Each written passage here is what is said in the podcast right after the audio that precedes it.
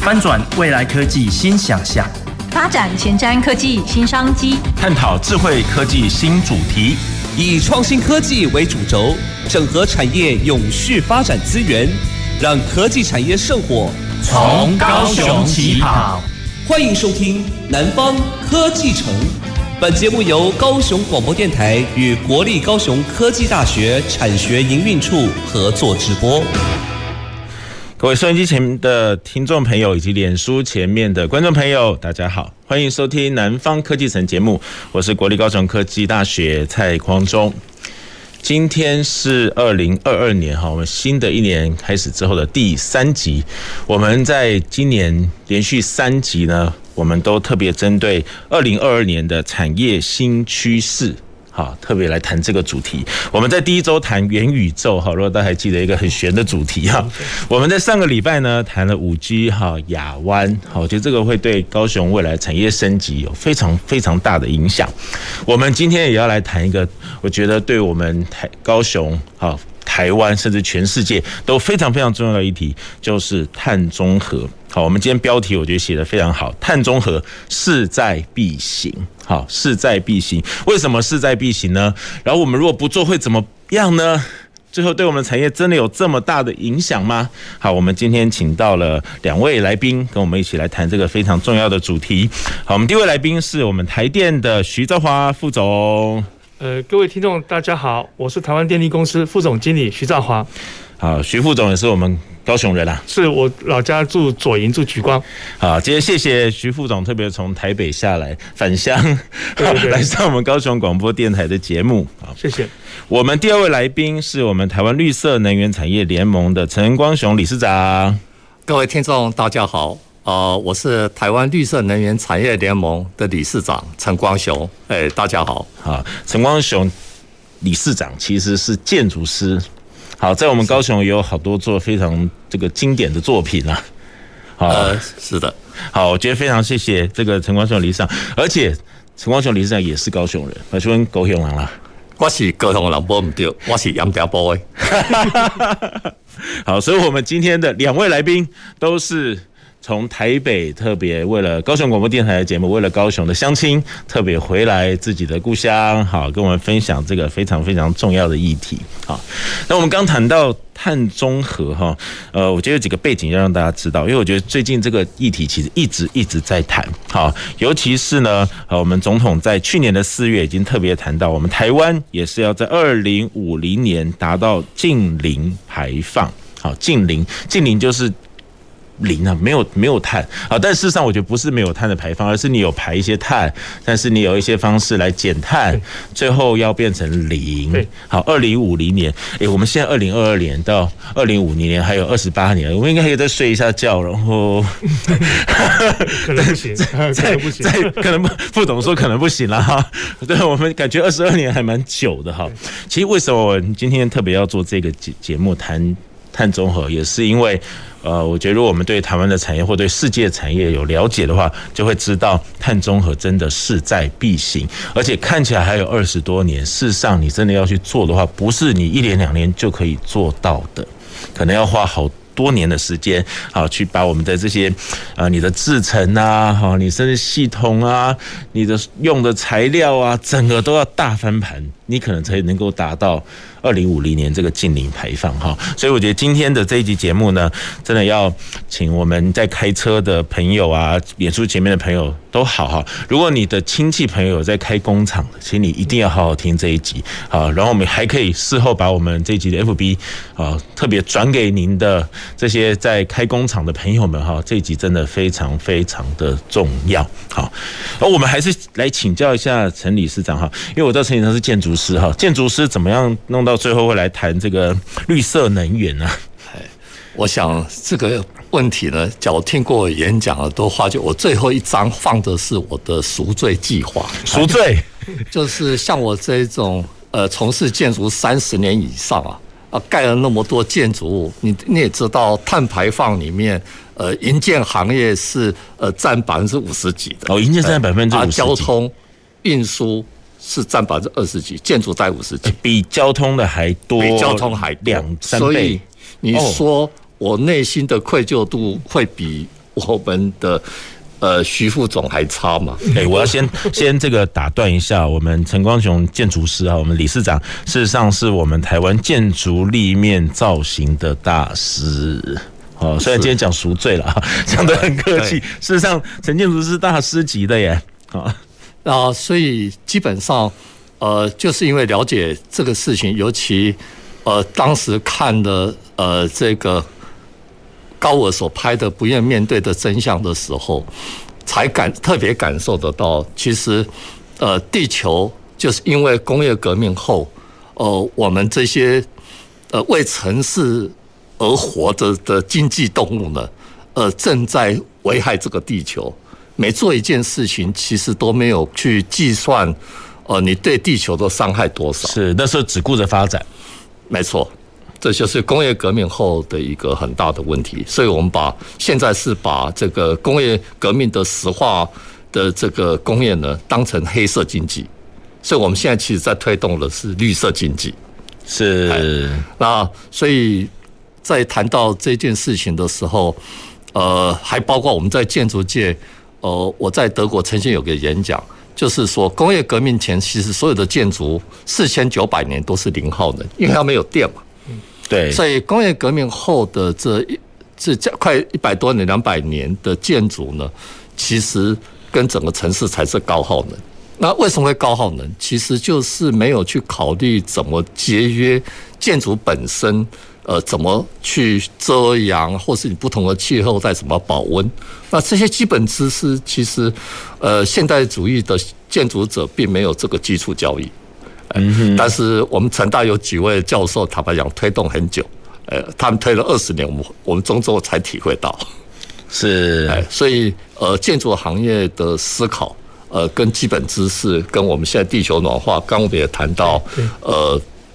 城市的热岛效应，对对，都是在用材，呃，跟在设计上的不妥，造成今天的耗能现象啊。以前可能只要便宜，或者是地震的地方，我们就对这个结构比较好的材料，我们那时候真的是没有考量对地球的伤害了哈。所以你就知道，我前面三十年，大概有有二十年了，呃，在缺乏这方面的知识的时候做出的造型，哎。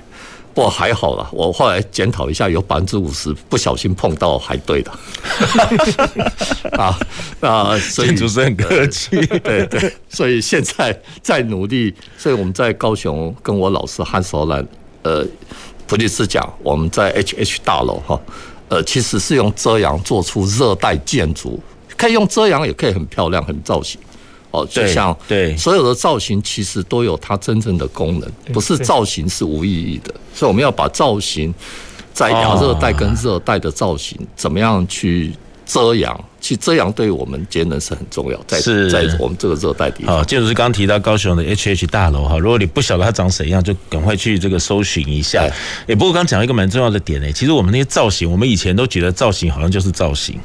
对不对？就是为了美观而已。刚刚就是谈到啊，李市长谈到，其实这些造型也是可以有功能的。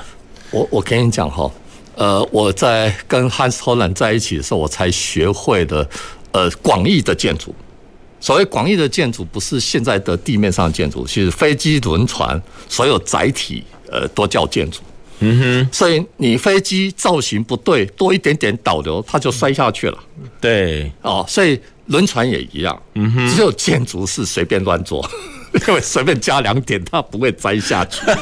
哦，所以当你从这个角度来看，在热带跟亚热带，你的造型就是要符合真正的当地的需求需要。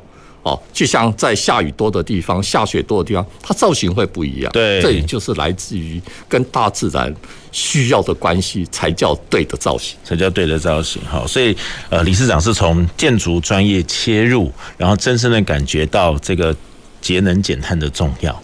好，刚刚讲的很客气，是用赎罪了哈，所以现在赶快来推动这个 节能减碳哈。可不可以请李市长还是跟我们来解释一下，到底什么叫碳中和？我们好多这个碳的名词，碳中和、碳排放、啊净零哈、碳捕捉，可不可以帮我们解释一下？对，呃，坦白讲，呃，我进到这个门槛也蛮辛苦的了。我 在谈建筑之类，谈美学，呃，谈韵律，那突然进到你知道碳这个。好像是蛮虚空的一件事情。是 OK，所以呃，在谈这个节能减碳的时候，其实呃，必须先了解温室气体对跟地球的危害问题。对，因为坦白讲，叫这个事情哈，在人类不是很严重的杀人放火的，我们都不会制定法令了。对，好，所以工业革命后，这些我们人类为了这个社会经济呢，用的这个石化原料，那什么东西都是透过石化原料所发电啊，做所有事情运输都是，所以已经把地球破坏到啊，地球可能会毁灭这件事情啊，一个气体可以把毁灭地球，要回到这这个事情，所以它就是这么严重。嗯哼，所以当你温室气体的时候，让今天的温度上升到呃这个。以前我们说两度 C 什么的，现在说一点二度 C 了，一点二度 C 了。哎，那所以如何在二零五零年，呃，控制在一点五度 C 不要再上去？哦，当时东京议定书的时候是说，本世纪不要超过两度，因为超过两度以后，地球就回不来。两度、三度、四度、五度、六度，六度六度就是像是呃恐龙时期的毁灭时期。哇，这样的哟，就是超过二度是回不来了。所以才在第二次的巴黎议定书的时候，两度才会这么重要，限制说你讲两度，你走对这没对了，你就干脆哈定一点五度。那这一点五度是经过一段时间经济发展跟碳排放量还可以达到，所以才定出的一点五度。所以我们今天的二零五零其实是可以达到这个控制点。好，所以我们讲温室气体其实因为最主要是有。二氧化碳，还有甲烷，还有各类有六种气体，在东京议定书定出来的。主要的哈，这些造成温室效应的。二氧化碳占的百分之九十五，所以我们才以碳来主要的这个气体当量来说。是。好，那这个我们现在已经大概虚已经变实了嘛？哈，这个碳的这个量化会影响了地球暖化。啊地球暖化呢？呃，就会造成现在的地震啊、台风啊、飓风啊，其实所有灾害都来了。对，好，然后冰山溶解了，对，然后海平面上升，对，所以其实就已经威胁到人类生存，所以才会制定，不然的话，碳这么虚，二氧化碳多吸两下也没什么样。我们每天也在呼吸二氧化碳了，也在排，对，所以就是因为这次就是因为代际大调啊。所以这，所以这他现在是讲真的，就是说，国际社会已经陆续定到现在，已经到最后边界了。所以你也知道，我国哈台湾，只要不是跟经济冲击到最大的关头，我们不会制定哦，也我们都是以保护台湾的经济为主。对，所以呃，蔡总统在呃去年的四月，对，也先是要配合。这个呃近邻转型计划，嗯哼，坦白讲，呃，我们旁边的徐副总也很清楚，是。台湾为什么都不敢涨电价，是为了照顾民生嘛？对。对，所以没有到紧要关头哈，台湾绝对不会放忽略的人民的感受，嗯哼，而去配合国际，对，好，再加上所以碳的这一件碳中和，好，包括我们的近邻，其实。最主要是把二氧化碳的这件事情，因为我们在使用不管是发电哦，因为石化还有种种都是跟碳有关系，还有汽车，各位在驾驶，呃，目前呃，假如你是开油车和柴油车，哎，你也是碳的制造者，尤其塞车的时候更严重。没错，我们现在很多人正在开车，正在制造碳，所以。也也不能叫它开慢了，也不能开快了哈。所以我们都知道，你们现在用的油车，呃，到了二零三零的时候，大概百分之六十都是电动车。二零三五年也没有在油车出现了。是是。所以在未来这几年，你将会体会到，呃，这个碳跟所有你现在所有的用品的关系，全部都连上线了。是。所以我们今天谈这个呢。呃，只是已经到了边缘了，嘿，还是要所以来来呼应，所以我也很佩服，呃，高雄广播电台，嘿，有这样的节目是，是好。我觉得刚刚理事长谈到，我觉得一个很重要点就是，其实已经到不得不做了啦。是好，如果不是到不得不做，其实台湾不会对这么努力推这件事，真的已经到了不得不做了。好，那也提到我们整个这个碳中和变成一个很重要的目标哈。那我们可以请徐副总帮我们补充一下哈，碳中和为什么这么重要？好，是的，呃，我想跟各位听众报告，刚刚我们陈理事长已经讲得非常清楚了哈。那我稍微把一些名词稍微把它梳理一下哈。嗯哼。那一般来讲，我们会听到碳中和，对，会听到近零碳排，会听到近零排放，好，会有大概三个名词。是。那一般来讲呢，我们把碳中和跟近零碳排把它视为大概同一件事情，约略了好。嗯哼。那近零排放呢，就刚刚陈理事长陈理事长所提到的，温室气体其实不是只有碳，还有其他的温室气体，比如说甲烷等等啊。对。所以呢，我们如果近零排放讲的是整个的温室气体，嗯哼。那碳中和跟近零碳排大概是单纯讲碳这件事情。那对台电公司来讲呢，因为我们在发电业里面呢，比如说我们的烧煤的电厂或者烧天然气的电厂，其实都会有一定程度的碳排。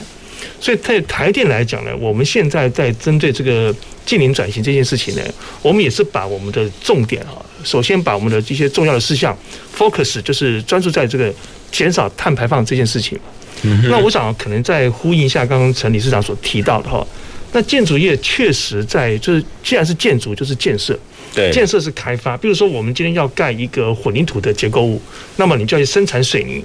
对，那你生产水泥这个过程里面，它其实是碳排很高的。是，那你要做结构物，你要需要钢筋，那你就需要炼钢，那也是需要耗能的，也是要排碳的。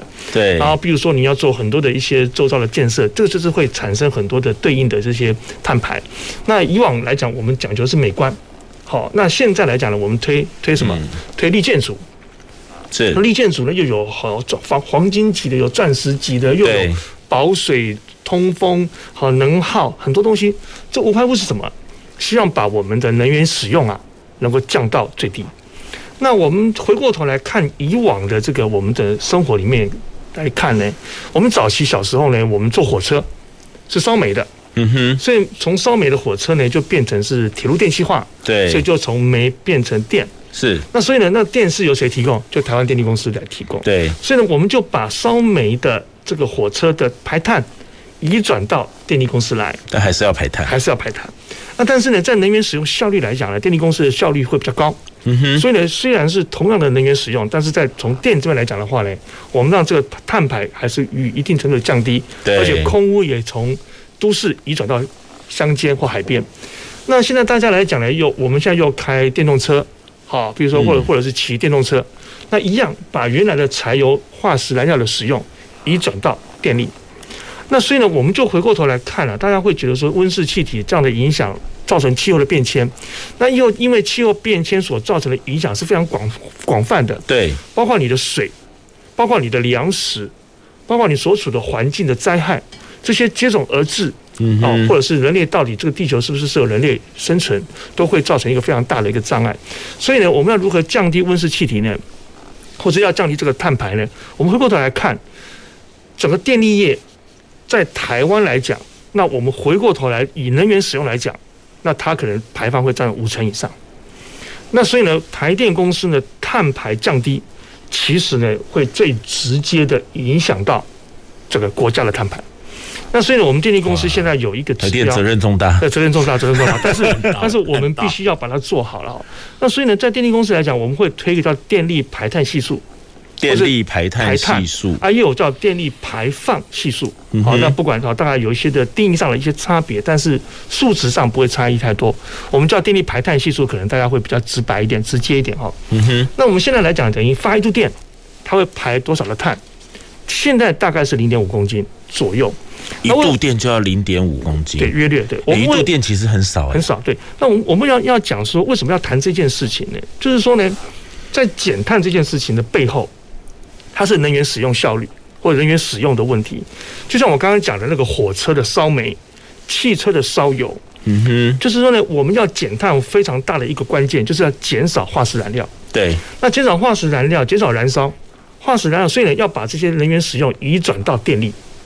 所以呢，如果说今天来讲，大家在家里面都不烧瓦斯，比如你煮饭也是用电磁炉，你煮菜也是电磁炉，就是所有的能源使用都走到电力的时候呢，自然而然你在在烧煤啊、烧气啊、烧这些化石燃料就减少以后，碳排就降低了。所以回过头来要求谁呢？要求电力的发电的碳排要减少。对，好，那背后影响到什么呢？就是能源结构的改变。那所以能源结构改变，就是说呢，我们要刚刚所提到，我要把那个电力排放排碳系数嘛，从零点五要降到零点四、零点三、零点二、零点一，如果它降。那背后怎么样？就是需要你的整个能源结构，它的碳排的量要减少。所以现在政府在推能源转型的第一步，就是把能源配比里面，把比较高碳排的火火力，就是燃煤电厂，然后予以减少，来增加燃气的电厂的量。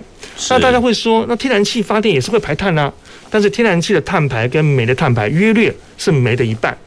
哦，那所以呢，我们第一个，我先推蒸汽减煤，增加天然气，减少煤，再发展绿能。嗯哼，透过这样的方式，让整个在台湾的电力的这个铺啊，这个这个池子里面啊，对，低碳的能源或者零碳的能源这样增加，是，那这是一个做法。嗯哼，可是这个做法总是会有极限，到了一个极限以后呢，怎么办呢？那所以呢，现在刚刚那个主持人或者是陈理事长有提到了碳捕捉。那就是说，我的碳真的是已经降不下来了，那怎么办？我要把碳捕捉下来，捕捉碳以后，把它封存在地底下或是海底。所以呢，我虽然减碳减到没有办法减了，那我就去把它抓下来，然后封存。是。那抓下来的碳呢，或许还有一些可以再利用。嗯哼。所以呢，我们叫做 CCUS 这个专有名词，就是碳捕捉、利用加封存。是。对，就是 C 就 capture carbon carbon。Capture，然后呢，U 是就是我们就 use 啦，好，或者是那个 S 就是我们的 storage，OK，对，就是我的碳的捕捉，然后把它起来怎么样，然后来封存，好，或者是利用，好，这样子同步进行。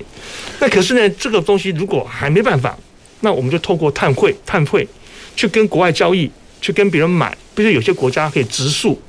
种树啊，对，或者是它有一些其他的一些，我们台湾可能再种也种不了多少树，面积哈人口都太这个有限的哈。那所以我们要去跟他交换。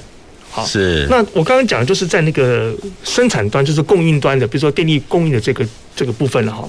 可是我们回过头来讲说，那在使用端呢，如果使用了很多很多，那在供应端我这边要怎么减碳？嗯哼，都很困难。对。所以简单讲，节能减碳，我们不是讲一个都会讲节能减碳吗？对。节能在前，减碳在后。哦，要先节能，再来谈减碳。可是呢，台湾不管怎么样，就是在能源使用上面来讲呢，其实来讲，因为我们台湾的能源使用价格啊，也相对是比较低的。我们以电价来讲啊，我们的民生的用电的价格，在全世界是第四低。第四低，对，第四个第四低。哇，那工业用电的价格是全世界第六低。那可是各位听众要想想看了，我们台湾九十八 percent 的能源是来自进口哦。台湾何德何能能够拥有全世界第四低跟第六低的电价？所以它背后其实有隐含很多的一些对应的一些社会的成本啊，或者是一些对。所以说我们是觉得说呢，不管怎么样，就是电力的使用，如果如果能够节约的话，那我们觉得说呢。要先节约用电，然后再来谈这个减碳的这件事情，好，或者是减少减少这个能源使用效率的这个问题，我觉得相对是很重要的。是，诶，刚刚副总谈到一个哈，我们如果台湾自己没有办法减少我们的碳排放，对，好，我或者我们没有办法捕捉这么多碳，我们就要跟国外买碳权，对，对，会不会搞到最后我们生产老半天哈，我们还要去交好多钱给国外，为了买他们的碳权？这这个问题很好玩哈，就是说这个事情，我们从一个国家的角度来看是这样哈，那如果从全世界角度来看，也会不觉得怪怪的。比如说我们台湾哈是世界的晶圆的工厂嘛，对。结果呢，我在这边帮全世界生产我们的晶圆啊，对。那我既然生产就需要用到电，那需要用到电，需要能源使用，或是我很多的化石燃料的的的出来，那所以会产生二氧化碳的排放。嗯哼。那可是呢，我。很多欧盟的国家，它没有，它不用生产，可是它会要求说，哎，不管了，你进来，我要给你收什么碳的关税啦，我要给你怎样怎样，要求你，它已经不需要生产了，或者它的工业其实生产量是少的，反过头来要求我们这些制造的国家要去负担减碳的责任，其实这个其实是有一点点听起来真的怪怪的，怪怪的，对。可是这个国际很现实啊，那我们台湾要生存，我们要去赚人家的钱，那我们现在产业的结构是这样，嗯，那我们就必须回过头来认知我们所处的环境。所以我们一直在想说，这个怎么样让这个能源使用的效率提升，让能源使用能够尽可能的减少。那这样子的话呢，那我们搭配我们，因为刚刚有提到台湾九十八 percent 能源来自进口，对。那我们如果多发展一些自产能源，比如说我们的太阳光电、我们的陆上风力，还有我们离岸风电，如果越来越多，好，越来越多，那其实我的自产能源就增加了。再加上这些都是零碳的的绿色能源，那其实来讲呢，那在我们整个台电刚刚所提到的电力排碳系数来讲，就可以大幅的降低了。所以我是觉得整个能源转型来讲。会是我们面对二零五零近零排放的这件事情的一个起手式。你能源转型不走到低碳电力，那未来的二零五零的目标就相对比较困难。所以蒸汽减煤展绿，我们现在有一个口号：蒸汽减煤展绿，就是增加天然气，减少燃煤发电，展开整个大量展开的绿色能源。OK，那这样的话呢，让我们整个台电的这个这个整个系统里面的电力的排碳呢来降低。我觉得这是一个。这个走到二零五零的一定要做的事情，做的一个。不过我也想请教副总，您刚刚讲说这个蒸汽减煤减绿，这个天然气比较贵耶，是煤比较便宜耶。呃，所以我们未来要更高的电价嘛？呃，其实这样子讲哈，就是说，其实我们理事长点头啊，更高的电价。坦白讲，就是说，今天我们刚刚已经提到的，呃，我们的电价其实在全世界算属低的。那但是我们的经济跟以及世界的经的这个技术实力已经很高了，所以坦白讲，今天也是要告诉大家，台积电来高雄，好增加了很多的。就业机会对，但是可以也可以跟你讲，那这个用电量呢，势必我们的这个能源的价格呢，一定是会有变化的，不可能没有变化。尤其你看这次天然气，呃，从呃是那个俄国跟这个俄罗斯给东欧的地方冬天，其实已经涨了。那我想这次台电这次呃在进口的天然气本身其实预算也也多增的，只是今年第一年先吸收了，但是你这会让台电吸收多久呢？尤其刚刚讲到的天然气要到百分之五十的时候，这是一个过渡时期的状况，所以呃其实从我这个建筑跟营造跟整个都市计划的角度。我为什么组成立这个台湾绿色能源产业联盟？其实我里面的绿色是潜藏的，用智慧的方法协助让绿色的有效率的管理。那坦白讲，这是为了地球。那人类不重要吗？健康。所以我们联盟里面用智慧来让绿色跟健康更有效的管理。然后因为台湾这个情形，刚才讲都要进口的时候。其实循环经济也都很重要，所以我们刚刚也谈到的以租代购、共享经济，让效益提高。像我们现在的共享汽车，其实当你自用一辆车的时候，其实你可能使用效率是有百分之二十五是二十。对，当我用共享汽车，让它效率提高了。那再来就是电动车，所以其实要节能减碳。而且还有多种技术的整合，才是台湾的最大的一个方法。是，然后呃，让工业的、商办的跟住宅，让住宅如何变成零碳？OK，工业减半，啊，商办也达到零。那其实整个用电的需求压力就会减少。好，所以，我们今天谈减碳，哈，不是只是能源，刚对整个人类的生活，或者是我们的连营造业，其实都是息息相关的。对，非常谢谢两位啊，刚刚跟我们谈非常深刻的话题哈。我们要先休息一下，我们待会再回到南方科技城节目。谢谢。走进时光隧道，是的璀璨风光，高雄广播陪伴你探索。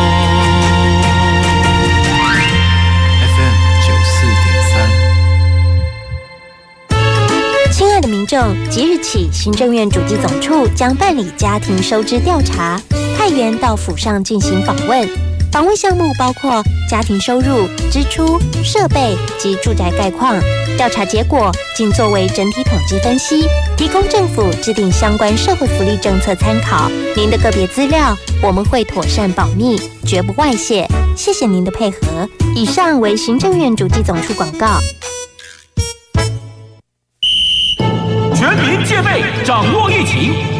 要，非洲猪瘟 out。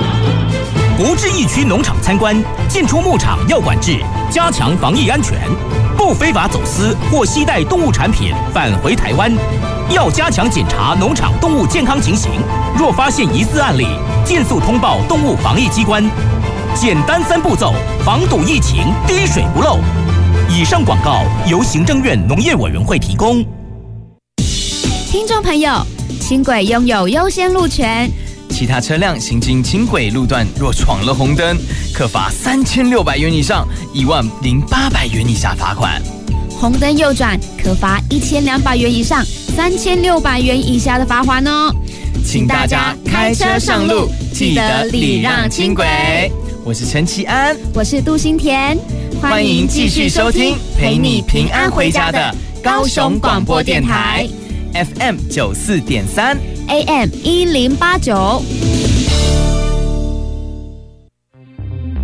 大家好，我是内政部移民署署长钟景坤。自二零二一年十二月三日到二零二二年一月三十一日止，所有在台预期停居留的外来人口，不用担心被通报、查处、管制，请尽快来接种免费的 COVID-19 疫苗。相关资讯可至移民署官网查询。接种疫苗，保护您我健康。有政府，请安心。以上广告由行政院与机关署提供。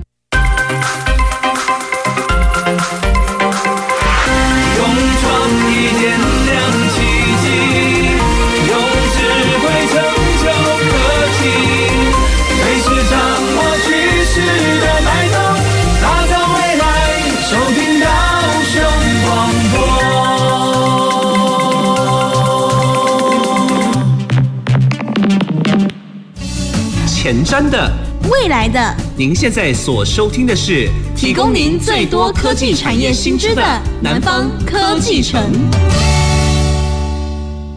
欢迎回到南方科技城节目。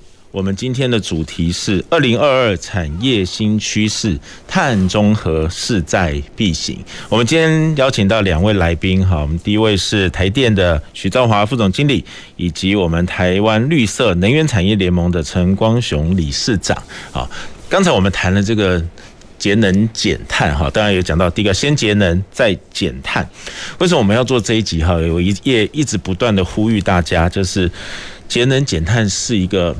我们每一个人都要面对的课题了。好，以前我们会觉得啊，节约能源啊，反正我们这个我一个人多浪费点能源没什么关系啊，对不对？好，这个或者是说这个工业界才需要节能减碳吧？我们这个小老百姓，我们能做什么呢？啊，但是刚刚也特别谈到哈，因为我们在这个使用能源的过程当中，尤其是用很多的石化燃料，这些所排放的二氧化碳，还有其他的一些温室气体，已经使得我们地球没有。没有办法再承受了，所以如果我们的温度继续升高，啊，其实就会发现冰山可能开始融化，我们海平面上升，很多的灾害、地震等等都会开始一连串的，好，我们就会要开始来面对，开始来经历。换句话说。今天节能减碳，如果我们没有达到一定到的目标，刚刚讲了一点五度 C 哈，我们会全人类一起要来承担这样的苦果。这样的苦果恐怕不是只是电价比较高，恐怕我们要来承担的苦果是灾害更多，极端的气候更恐怖。到时候我们人类就要自食恶果。好，所以刚刚也谈到为什么节能减碳变得这么重要，其实是不得不做啊。我们也真的没有那么爱节能减碳，对不对？这个我从老百姓的心声讲了。是是。可是今天我们在节目中一直不断呼吁，就是这个已经势在必行了。势在必行。要不然我们最后人类会自食恶果。好，那我们刚刚在这个节目当中也特别请呃台电好，我们徐副总也谈到，其实。台电也是这个责任重大。是。好，刚刚讲到能源也需要不断的转型。对。刚刚讲到天然气，好，刚刚我们也提到一个问题哈，使用天然气越多，因为未来的这个政策是增气减减煤减绿展绿。好，可是增气的这个为什么一定要增加天然气？当然我们可以想象它的可能这个刚刚讲到它的排碳比较少，只有这个原因吗？这样子哈，我想跟大家说明一下。刚刚我谈到那个电价的部分，我可能要再补充一下哈。那台湾的电价有个电价审议委员会，它会根据整个国际燃料价格、台电的成本跟一些社会的情况来定价哈。那至于怎么定价的走向，对不起，那以后来讲还是要看整个电价审议会的结果了哈。是。那刚刚有提到那个天然气的部分哈，那因为我们现在来讲，大家的供电还是要用，所以我们现在讲来讲怎么这样怎么说呢？就是说每天大家要用电。那所以，我在我这个能源结构里面呢，我要调整的不可能一次到位，所以它会是一个渐进式的走法。对。那我那个那个再生能源发展也要有一定的时间，那煤的减少也会有一定的时间，所以我增加天然气，然后慢慢慢慢增加天然气的走法。然后为什么要增加天然气呢？它的除了刚刚它的排碳量是煤的一半以外呢，它其实是我们未来要面对二零五零，我们有氢能发电。氢能对氢能发电的一个好的一个桥接桥梁的桥，接续的接，就是像桥一样，就就是把桥梁这个两端呢、啊，用一个桥把它架过去，我们有点桥接的这种这样一个概念。那以后的我的天然气的机组里面呢，烧的是天然气，那我也可以慢慢加氢在里面，比如说我五趴的天然气加九十五趴的氢。十帕的天然气，呃，对不起，十帕的氢加九九十帕的天然气，好，或是慢慢把这个比例的提高。那甚至到假设某定的比例以后，我的天然气机组也可以改装，是，所以它的燃料别从烧气变成混氢，嗯哼，造成变成是烧氢，这是一个可以一个桥接的一个做法。当然了，我们现在来讲也有个新的做法，就是像天然那个煤炭，其实可以加氨。所以呢，我们现在其实我刚跟大家报告是说。我们要到二零五零年来讲，会有一些做法。到近年二零五零，近年有些做法，比如说刚刚所提到的能源结构的改变。可是当你能源能源结构改变到某个程度以后，你改变不下去了。对。为什么？因为它的比例已经到了极限了。这个时候呢，我们第二招就拿出来了，就是我用替代燃料。什么样替代燃料呢？就是我烧煤的电厂本来只纯烧煤的，嗯，那我可以加氨混氨在里面。比如说我。这个烧煤电厂有十趴的氨，那我简单就减少了十趴的的的的碳排嘛。对。那我烧气天然气的电厂，我就混氢，嗯哼，让氢气进去混烧，也减少天然气的用量。所以呢，我们第一步先把那个能源结构的改变，第二步就是做替代燃料的增加。所以呢，燃煤就混氨，燃气混氢，让整个台电的电力系统里面的碳排再降低。那最后面的，一直走向，但当然这个过程要跟大家报告哈，可能跟全世界的科技的进步有很大的关联。对。那这样子的话，如果科技一直持续进步了，那么混氨混氢的技术发展好了以后，再来纯氨就是纯氢的发电，氨可能只是过渡了，未来搞不好就走到氢能的发电以后，嗯哼，那这样的方式就会走到一个，比就不需要再透过天然气的发电纯氢，它是一个桥接的一个过渡的。对。可是问题回来，大家会说。那氢怎么产生？那氢的产生如果用了还是用化石燃料，那又没有用了。是啊。所以呢，我们就要大量的绿能进来，所以要绿氢，用绿色能源，用零碳的能源来制造氢气。嗯哼。那通过氢气再来去做发电，当然绿能也要发电了，氢能也要发电。那或者是氢燃料电池，或者汽车的行走，好，也是透过氢。那所以呢，未来搞不好就是会是一个比较走向氢能的环境。当然，我要先强调哈，这个路是很远。刚刚主持人所提到的二零五零虽然是二十八年到现在，可是这二十八年能不能把这个之间的科技跟这些事情的进步，能够达到这样的一个目标，我觉得都要需要大家持续的努力。是这一块，我我想今天我们的徐副总其实一直从台电帮助我们把这个那。发电的部分尽量变成是绿电，其实这是很重要。就刚刚提到的系数，因为我们现在在谈碳排的时候，其实都乘以系数，所以当它的系数越低的时候，其实我就是碳排就越少。对。那所以我会从那我另外一个，因为我的专业在建筑跟整个都市计划的过程，其实我用的一个一个大的架构，就是说，整个呃全国的用电比，大概是工业用电大概是百分之五十五，快到六十，大概五十几左右。那商办呃大概是占在在百分之二十左右。那住宅也大概在百分之二十二十几左右，所以我先把就是说节能减碳如何近零，其实我先把它分成整个全城市的国家的用电大架构，先把它分出来。因为节能减碳不是每个都做一样，你要把工业做到近零是有困难的。对，所以我等于是要把六十的工业透过刚刚我们叫。因为现在他们在呃这些精致制成种种都在节省，然后绿电的部分呢，如何让百分之六十减少百分之五十，就等于说六十变三十了。嗯，这就工业快，嗯，工业快到零有问题，所以先把它变这一个。是。那第二个商办，商办的用电，因为它不是属于呃制造业的生产，所以它的用电呢，坦白讲要做到平衡是不难的。所以，呃，商办的目标就是让它到这是零零碳零耗能，我可以到零啊，对，做得到，对，商办做得到。好，我大概告诉你几个技术跟策略。好，那住宅类的呢，坦白讲，不只要做到零，还要负碳，它可以发电。因为因为我跟日本合作的经验是这样，大概四十平到七十五平的房子，我只有五 k 瓦的太阳能板。十 k 瓦的储能，它一整年就零了。所以，但以这样的屋顶，还有现在我们那这个时候再生也是叫 BIPV，再加上未来的小型储能，所以一个住宅的房子的用电量绝对可以零，还可以再产生电。所以，当我住宅类的是变负负还可以增加十的话，我们刚才已经说。我已经把三半变零了嘛，然后我把这个工厂已经从六十变三十了，对不对？我住宅类的又增加十，其实我的变成我的工业只剩下二十，再生能源本来就可以达到二十嘛，所以其实国家就变零了。这是一个大数字架构。那从这个架构里面呢，我先告诉你，住宅我现在跟日本的合作已经做到了，嗯哼，它很重要，就是第一个你设计节能就要占掉。百分之五十的效益，从设计端哦，不是加，还不用加设备，设计端可以绝对让你节能百分之五十。你把墙、窗，哦，能够把热跟保温做好，你能源绝对，然后你把所有电器，台电也分析了很多电器用品，嗯、是。这种一级一个节能的这些电器、呃、浪费的，还有大家经常把节能跟节省连在一起，节能跟节省绝对不划等号的。嗯很多人节省不换设备，结果他的冰箱跟冷气老旧到不行，已经是耗能的六倍五倍了，他还留着。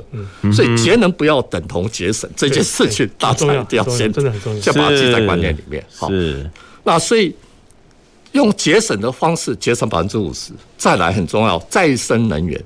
再生能源不是现在的太阳能，我们叫 BIPV，这是大德国，我们就说一定要用可发电的建材。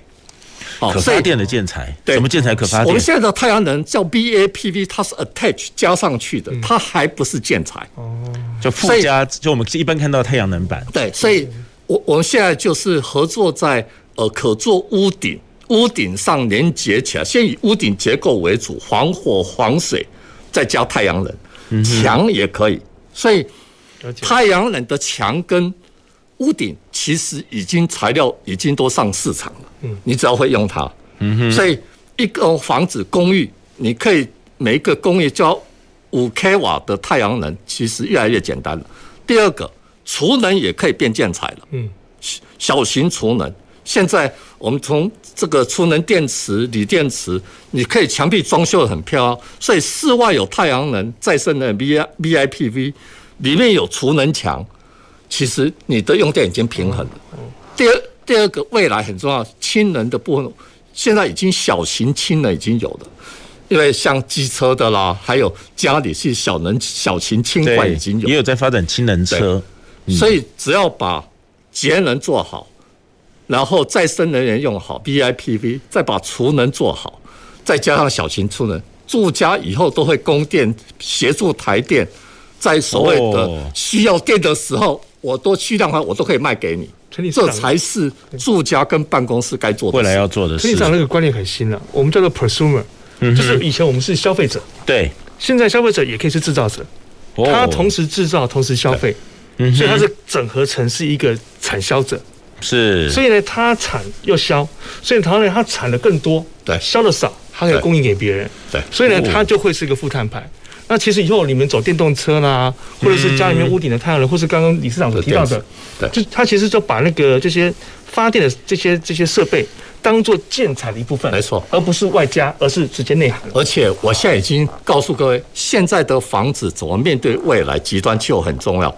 过去地下室只是停车场，对不对？嗯，对不起，现在地下室是你整栋房子的维生系统。嗯，第一个电动车不要把它想掉，电动车其实就电池。嗯，对，所以你不用再用发电机了，你用电动车的电池，所以充电桩就很重要。对，你必须是双向的，你可以充它，也可以回。嗯嗯，所以呃，电动车的电池加上储能，包括现在整个人工智慧的能源管理，嗯，啊。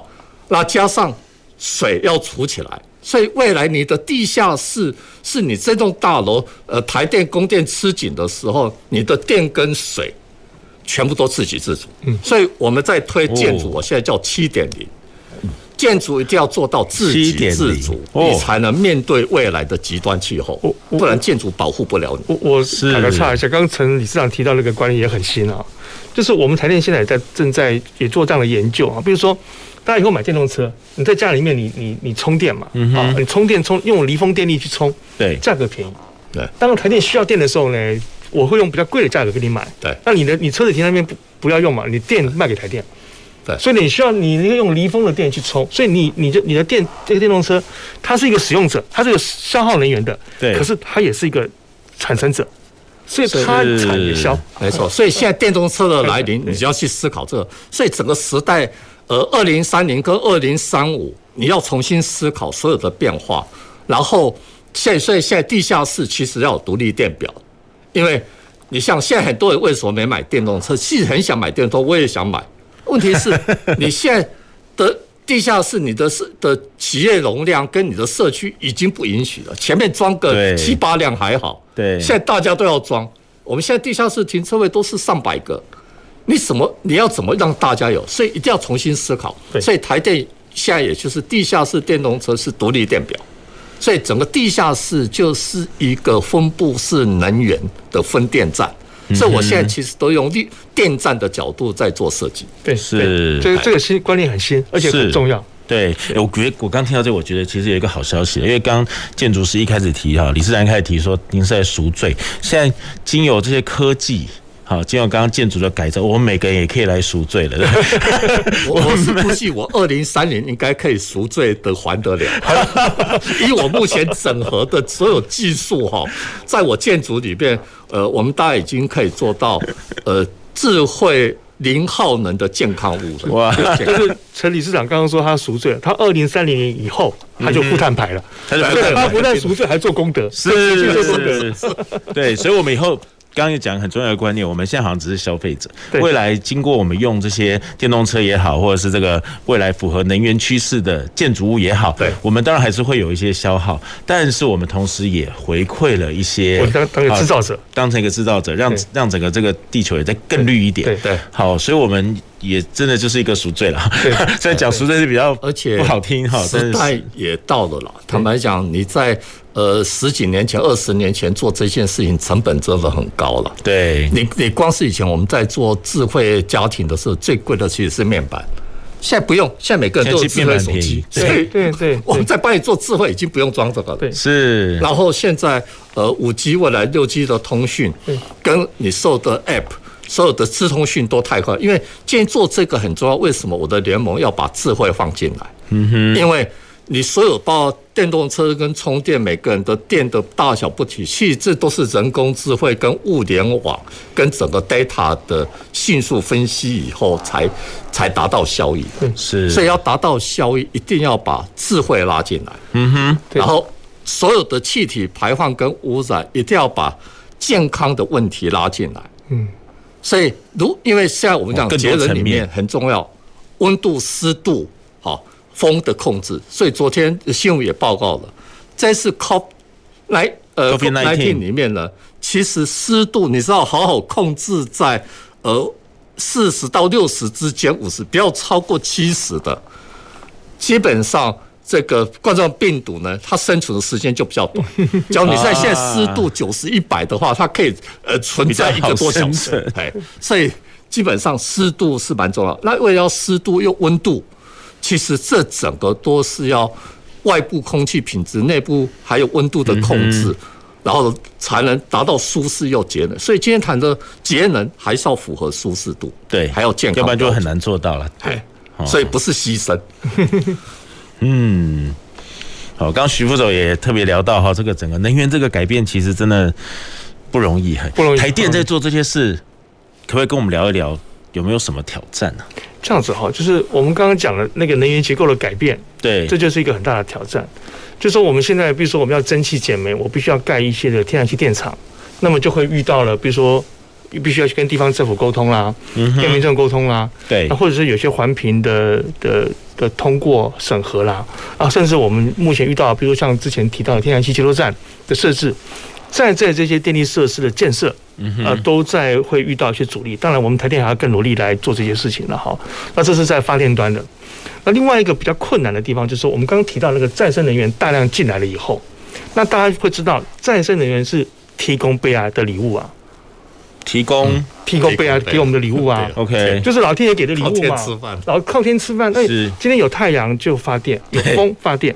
那大家不要说它怎么不好，没有，它是老天爷给的啊。对，那那我们怎么样？我们就要适应这个再生能源的间歇性，它的特性就是间歇性，所以我们必须要能够预测，我们必须要发展我们对于绿能的预测。那第二件事情，大量再生能源进来以后，它的间歇性的上上下下。那我们这边能够对应的是什么？就是天然气。为什么我们刚刚讲为什么要大量发发展天然气呢？因为天然气它是喷射的，所以它这种喷射的方式，它的电的那个升降载速度很快。嗯哼。那我们烧煤的或是核能的，它是烧那锅水，把水烧了以后让天让蒸汽去推动我们的的叶片。对。那我们天然气是直接用燃料直接缸内像缸内直喷这样直接喷的，所以它的变动性很快。所以，当我太阳能少的时候，那我我火力的那个天然气就可以升载快速的上来去搭配。所以呢，我必须要有一些很多的快速可升降载的这个设备，来应应没有风、没有光的这个状况。那第二件事情是储能。刚刚理事长刚刚也提到，储能很重要。那我们现在储能有两种类型，一个是抽蓄储能，就是用水力的，像日月潭，它有上池跟下池，我把水放下来发电。对，然后呢，我用太阳能很多，比如白天现在的太阳能大概有三四百万千瓦的太阳能，白天呢、啊、就是尖峰的时候，大概下午一点多到三点左右，然后我们就把或者我中午的时候，大家吃饭，大家吃饭的时候用电量比较减少的时候，那太阳能很多，我就把下面的水抽抽抽到上面去，等到下午一点半大家来上班的时候，我再把水放下来，嗯哼，那用水力储能，那可是这个储能大概抽蓄大概有两百六十万千瓦。大概说两百六十万千瓦是多少？大概台中火力电厂五部五台火力电一半的台中电厂的发电量。嗯哼。可是呢，它水跟这个水量有关，如果水情不好，那这个就会有状况。对，像去年，像去年对。所以呢，未来刚刚李市长所提到的电池储能，那就相对很重要了。嗯。所以呢，储能这件事情的的新建的搭配就很重要。另外一个是什么？整个电网的智慧化。对。我要怎么智慧调度、智慧发电啊？要怎么去因为在这里面进来的大量的一些一些变化，我怎么样去让我的电网能够稳定的运转，让它更有智慧？这件事情就是要要逐步逐步的电力建设要开始进行。是，好，比如说我的那个绿能一直增加，那我后面所搭配的配套的做法就要跟上。好，所以这是一个非常缜密的一个做法哈。那另外，我可能要跟大家、大家民众刚刚提到的，我们刚刚讲要节能减碳嘛。对。那我们刚刚理事长有提到说，那我们一般的民众要怎么去节能呢？那你要先知道你的用电行为跟家里面能耗的状况。那高雄市是属于六都嘛，我们大概我们的智慧电表的部件啊，大概六都会比较。相对会比较再快快一点，那也不是说其他地方少，是因为我们以用电量比较高的城市优先部件是，是，所以大家只要装智慧电表，你就会知道家里面的用电状况。我我我手机有装台电 APP，我家住台中，我人在台北上班，嗯、我太太几点回家我都知道，因为我我看我的 A P P 我就知道说，哎、嗯、哎，这个时候用电量忽然间应该是他来看你，不是你看他，我就知道说他的哎怎么还回家了？为什么用用电量忽然增加了？那、啊、你就可以知道你家里面的能源使用的状况。嗯、那其实就像说好，我们量血压，哎，为什么买血压计？买血压计不会降血压呢？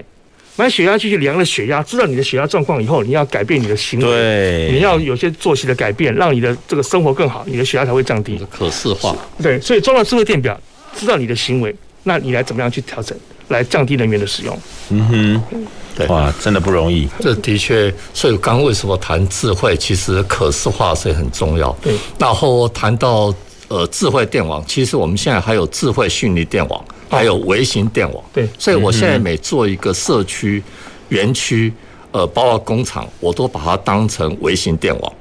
那微型电网前面还有一个很重要，就是你也知道，我们这次数位转型也是国家重要，对对对。所以数位化，那数位化里面，在我们的建筑城市还有一个叫数位双生，也叫数位孪生。对，所以你必须在整个城市的管线以及建筑跟所有的工厂。第一个数位化，这个一定要做到。然后数位化，所有监测系统都数位，所以我们讲的 BIM BIM 的系统。然后这时候，你整个监控系统、人工智慧、数据收集，你就变成了智慧电网。那电网再分大、中、小，我们现在就是从小就大多要达到。所以今天在谈，光是智慧化、可视化，在我们过去在做 ESCO 的时候。